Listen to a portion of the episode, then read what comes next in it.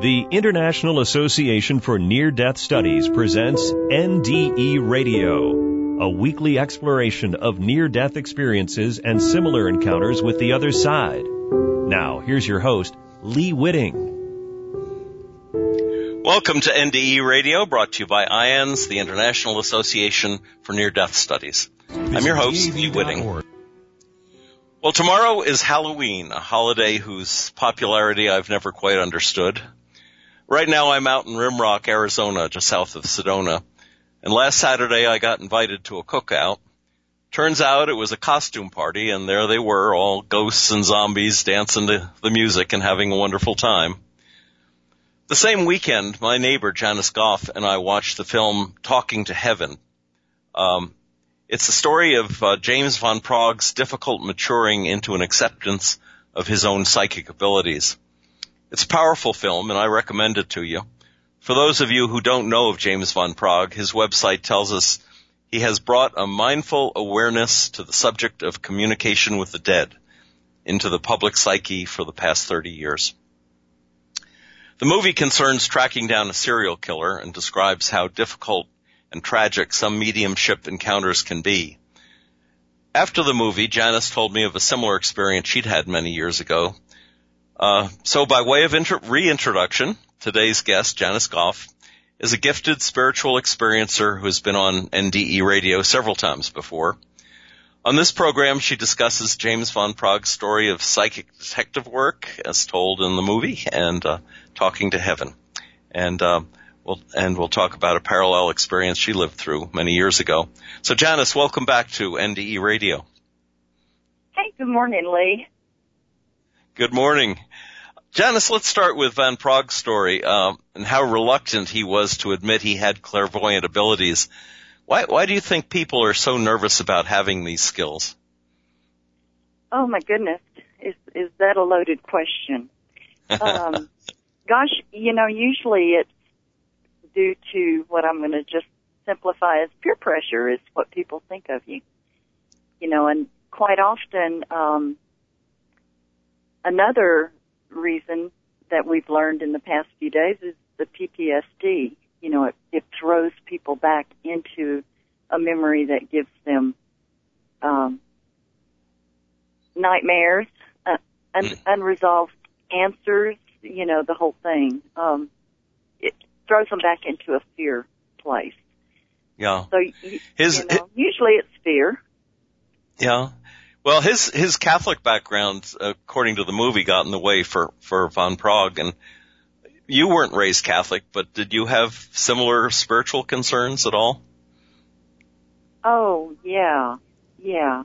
The I think every religious structure has um, parameters that we're expected to um, modify ourselves to be a part of, and usually the religious parameters are not big enough to hold really weird or really off the scale, you know, experiences. The religion is kind of set up for a medium of um, experiences within a context. So if it's out of that context, you, you know, you you already know what you're going to be called. You already know the response of the people around you.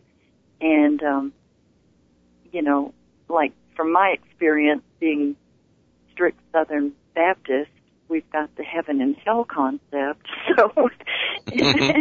you know, that I think that religious structure is very uh, confining to mm. experiences that are off scale or out of that, you know, out of that context. Well, you you started uh, experiencing at an early age. I think you said at the age of four.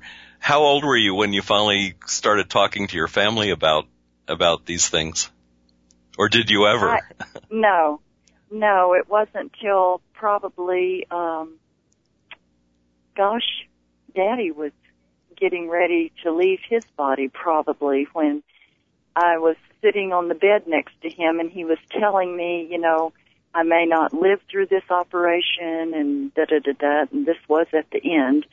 Um, and I said, well, Daddy, you know, missing you is not I mean, I've lived in Arizona for so many years. I miss you. So missing mm. you is not something I'm not familiar with. I'm, I live with that every day. I said, you know, but when you get to the other side, if you want to, you know, let me know everything's okay or, you know, you have something to tell me, I can hear you. And, um, I, you know, I said tell Aunt Willie hello and I've appreciated her communications in the past and, you know, things like that. So I kind of opened it up with him right there. Mm. And then after he did leave his body, I had quite a few encounters with him, um, seeing him, hearing him, you know, that sort of thing. Mom as well after she left her body. So, um, I, I, I, um, I would encourage the listeners to go to uh, the past shows that you and I have done in the in the past shows archive um, to hear how many encounters you've had. I think at one point we talked about how your dad had appeared in a photograph you took after um, after yeah, he had that passed. Was like, that was quite a few years later, actually. Um, wearing the same clothes Mom still had hanging in the closet, and his belt. You know, that I mean, it was just way too way vivid. It, yeah. I immediately sent it to my sister when I found it on my uh, chip on my camera, and she just called me squalling. You know, it it uh, it was just very surreal for both of us. Now, has your sister any gifts like yours, and what does she think of your gifts? Um, she she doesn't know if she does or not, and she's never talked about those, you know, seeing things or those sort of things. Um, her gifts are totally in a another area. She's she draws. She's um, she has a gift of presence, which is just incredible. Um, the most patient Southern woman I've ever known in my life. You know, her gifts are totally in another area that we know of. Yes. Uh, I wanted to talk about this, uh, the Van Praagh film that we, that we watched, Talking to Heaven. On the back of the jacket it says, uh, in describing the story, um, in death, seven young boys have appeared before James. Each of them has ties to another boy named Eddie, who first came to James many years ago in search for help. When James turns to Detective Karen Condren to help him identify the children, they both embark on a remarkable journey toward solving the crime and helping the lost boys continue their path toward heaven. Now, you, you told me that you'd had a similar experience uh, many years ago. Maybe you could tell us about that.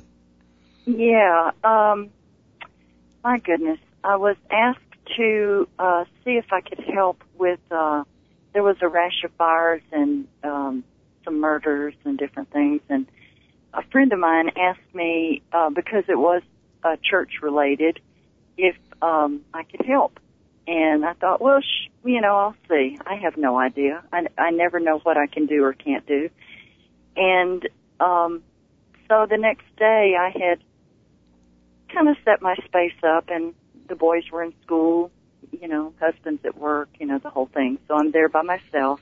And I, I did open it up and ask if, um, you know, the person, if there was somebody that wanted to, to tell me something, you know. um, and it, it was, um, total chaos. It was, it was the most horrifying thing I'd ever done in my life. Um, all of a sudden, my kitchen is filled with all of these um, people who had been murdered, and they were maimed, cut up. Oh, it was just split open, heads cut off. It was blood and gore to the max. Um, and it was so horrific.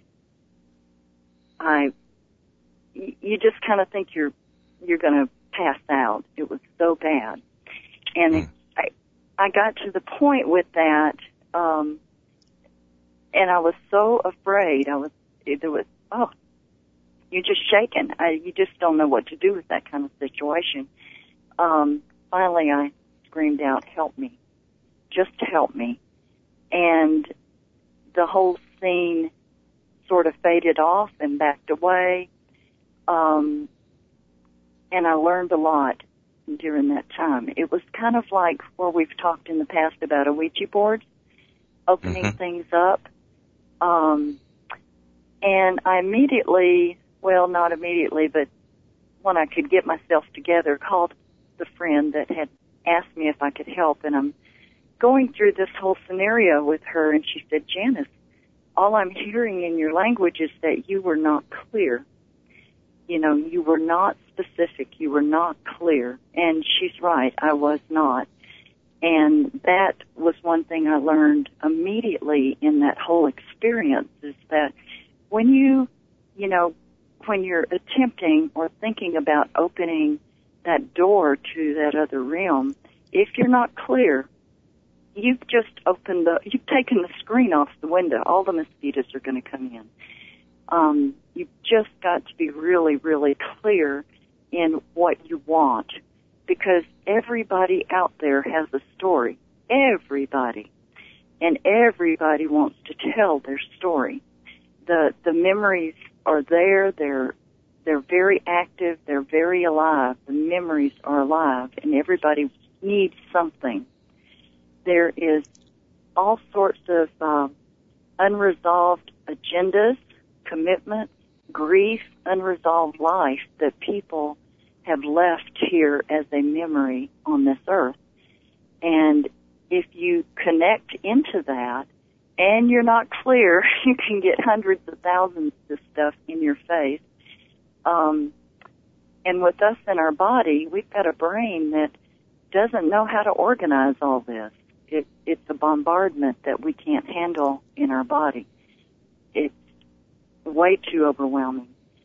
So eventually, the one person that was being looked for had been murdered and did show me where his body was. That body was found, and um, I, I made the decision to never ever do that again because I was not mature enough to handle what happened. And like uh, him in the movie, it the compulsion it it's constant. It comes back over and over and over until you get all the information together. You've got to live with it. And like I said, you know, in our conversation, I had to go drive a school bus filled with 40 kids.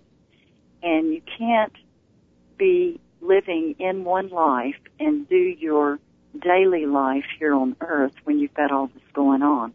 You, you, you just can't. Your emotions, our, our emotions, our heart, our brain and our mind is not big enough to handle the conflict that happens when you've got to do business, um, take care of elderly, uh, go teach at school. You will literally go crazy. You can't, you can't balance all that out. So, you you really have to be clear. You really have to know what you're doing and just, you know, make, make plans to do one or the other. Mm. Some mediums, um, claim to have a guide on the other side, uh, somebody that they can contact. Have you ever had that experience? No, I, I never thought, uh, for myself, you know, I've heard ever, you know, people say, "Oh, you've got guardian angels, you've got this and that." I I don't know that for myself. I I don't know that. I do know that I've got quote friends in high places that don't have a body that I I talk to once in a while, and you know, some of the saints are one of those. Um, but as far as somebody that kind of regulates all this, I I've kind of doubt of participating in that whole uh, communication thing for a lot of reasons, but um, I don't. I think that'd be smart to have a gate to have a gatekeeper, you know, that kind of uh, filtered out and helped you be clear with, you know, those sort of intents and communication. Yeah. Um, in in Van Praagh's story, he was haunted by one little boy with his hands bound. The spirit of this little boy kept appearing to him when he was least expecting it. And uh, as you say, totally distracting him from what he was supposed to be doing. Um, although that finally persuaded him, he he did have to help solve the crime. You um, you and I had a conversation after the movie about um, what what are the nature of these apparitions? Are they are they the are the souls of the victims or the souls of the murdered people still clinging to uh, to this earthly realm? Are they actually souls stuck where they are, or is it um, is it more uh, a memory or a, a vibration that has continued long after their souls have gone on to somewhere else? Wow. So there's sort of two um, two ways to think about this that I can see and understand, and that I've heard people's experiences and their uh, their way of describing the world on the other side. So we can think of them as people, as ghosts, people who do not have a body anymore, and these people have um, the unresolved agendas, commitments, grief, unresolved life, and things that they want uh, that that are still alive. Those agendas and commitments are still alive and real, just like they are for us in our own body when we have things that we have to do, mysteries to solve, all of those things. Um, or the other side is that all of that is energy. Now,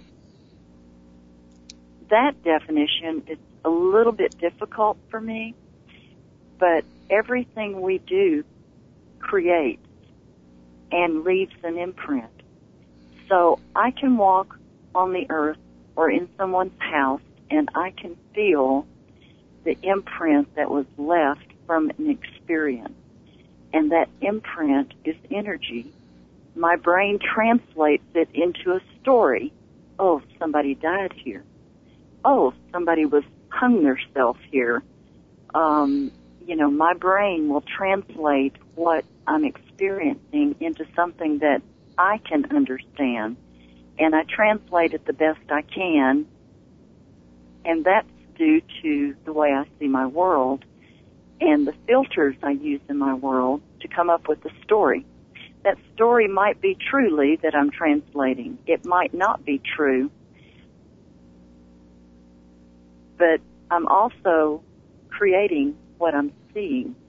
So if I start voicing, oh, someone died here, then I began to see more of the imprint someone lying in a bed, someone being injured, whatever, and I put a story together.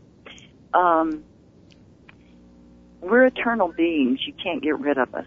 So what does that mean? That means that it doesn't matter if we have a body to live in we're still alive. Well, how are we alive? It's energy. So the the um, it it kind of gets way too big for me, but mm.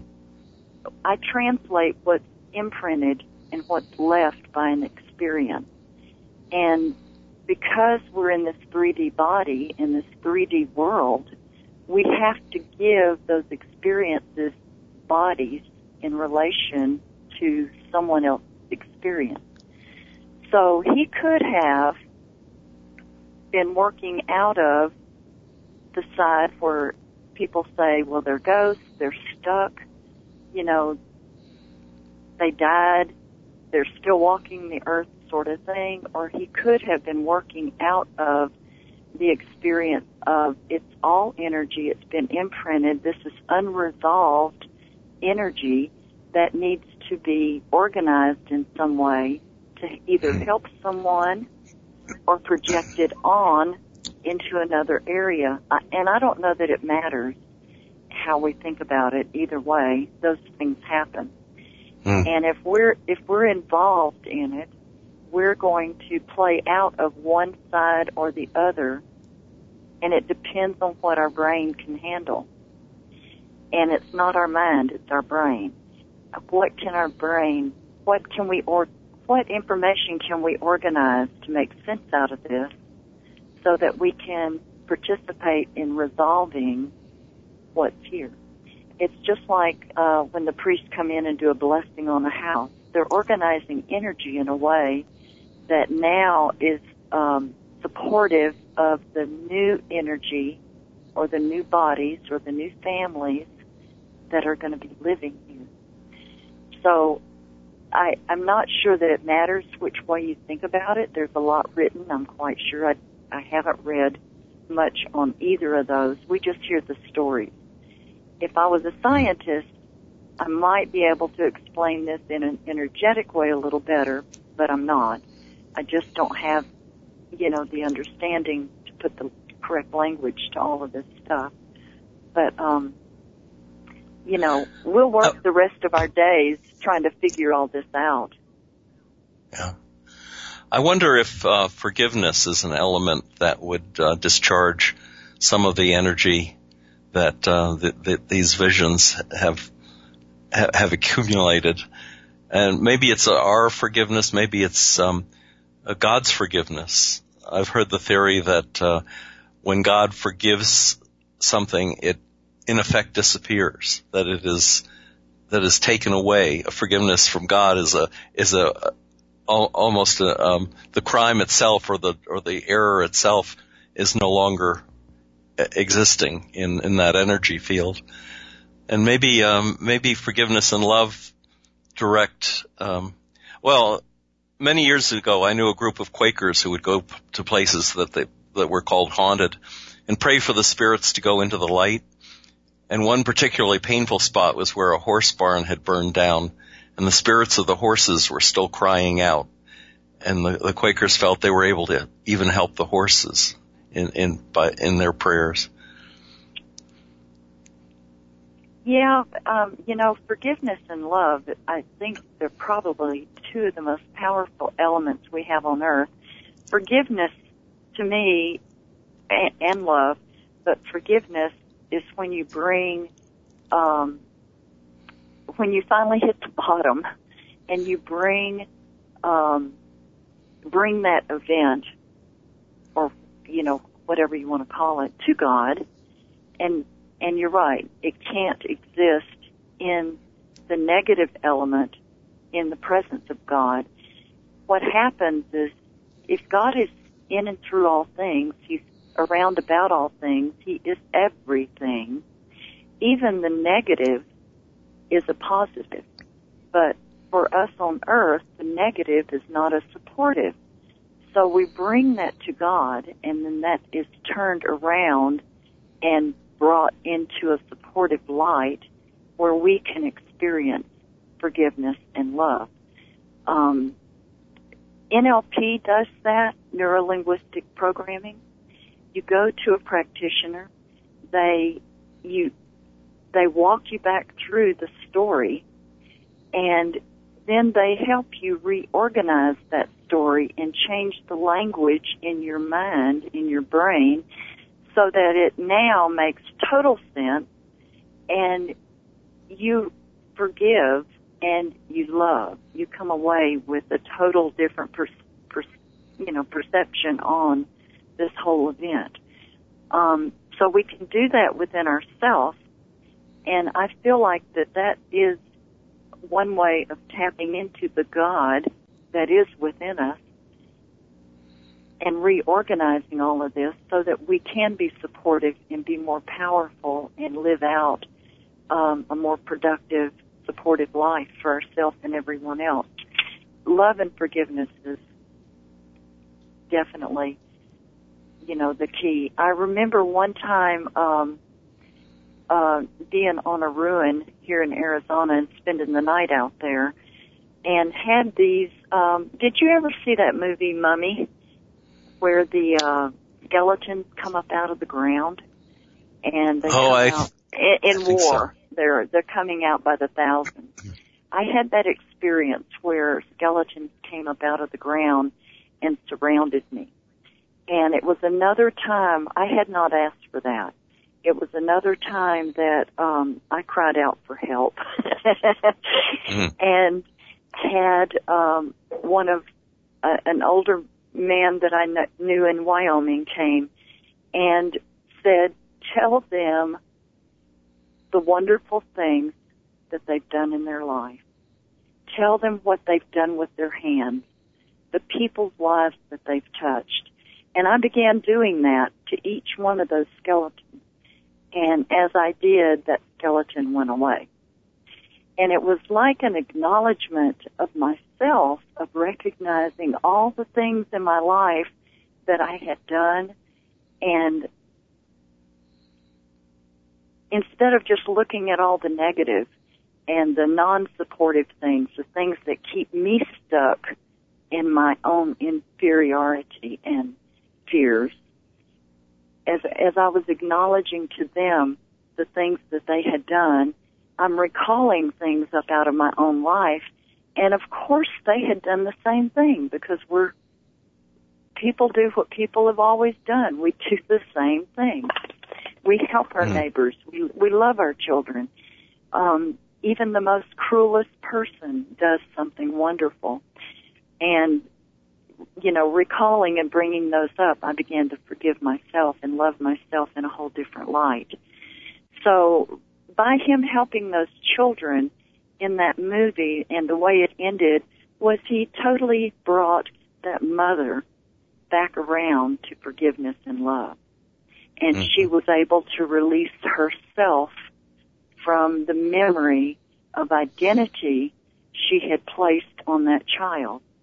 She always said he was so lonely. She gave him an identity, and that wasn't the only identity that boy had. But that was the only thing she got stuck on was what he needed in in the way she saw him. But he was more than that. She just never saw that. She compulsively got stuck. And so after he died, she was compulsively stuck and doing the best she could to figure out how to remedy and resolve that. So he really did a great service for her in releasing all of that, the whole thing. Now yes, that last scene where the boys are, the spirits of the boys are surrounding her and, and she's crying. Yeah. Uh, yeah, that was totally you know, uh, beautiful. One of the, uh, one of the things people talk about when they've had a near death experience is they go through a life review where they, um, see their life pass before their eyes, but they experience it as the person they were affecting at the time. That if they were hurting someone or helping someone, they they get to feel feel what their deeds uh, accomplished through the other person's eyes.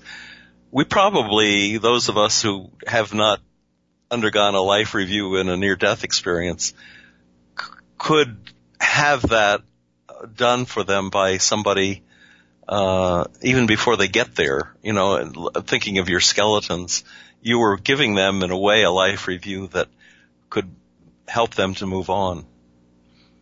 Yeah, I, you know, Lee, see, this part of the conversation reminds me one more time how complex we are as human beings and as spirit.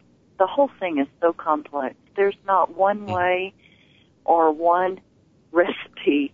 You know, somebody can say this is how it is. No, it's this is how it is.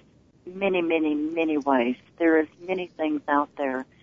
Um, and all we have to do is look at our own life and the complexities to know what's out there. It's still the same because we yeah. created it. Yeah. Well, Janice, I think we have run our half hour and that's all we have time for today. But thank you so much. Um, my thanks to our guest, uh, Janice Goff, for once again sharing her insights with us. Uh, if you'd like to listen to this show again or any of our past shows, just go to our website at nderadio.org. For information on IANDS, check out their website at iands.org. And join us again next Monday, 11 a.m. Eastern for more NDE Radio. This is Lee Witting saying, please enjoy a mindful Halloween and thanks for listening.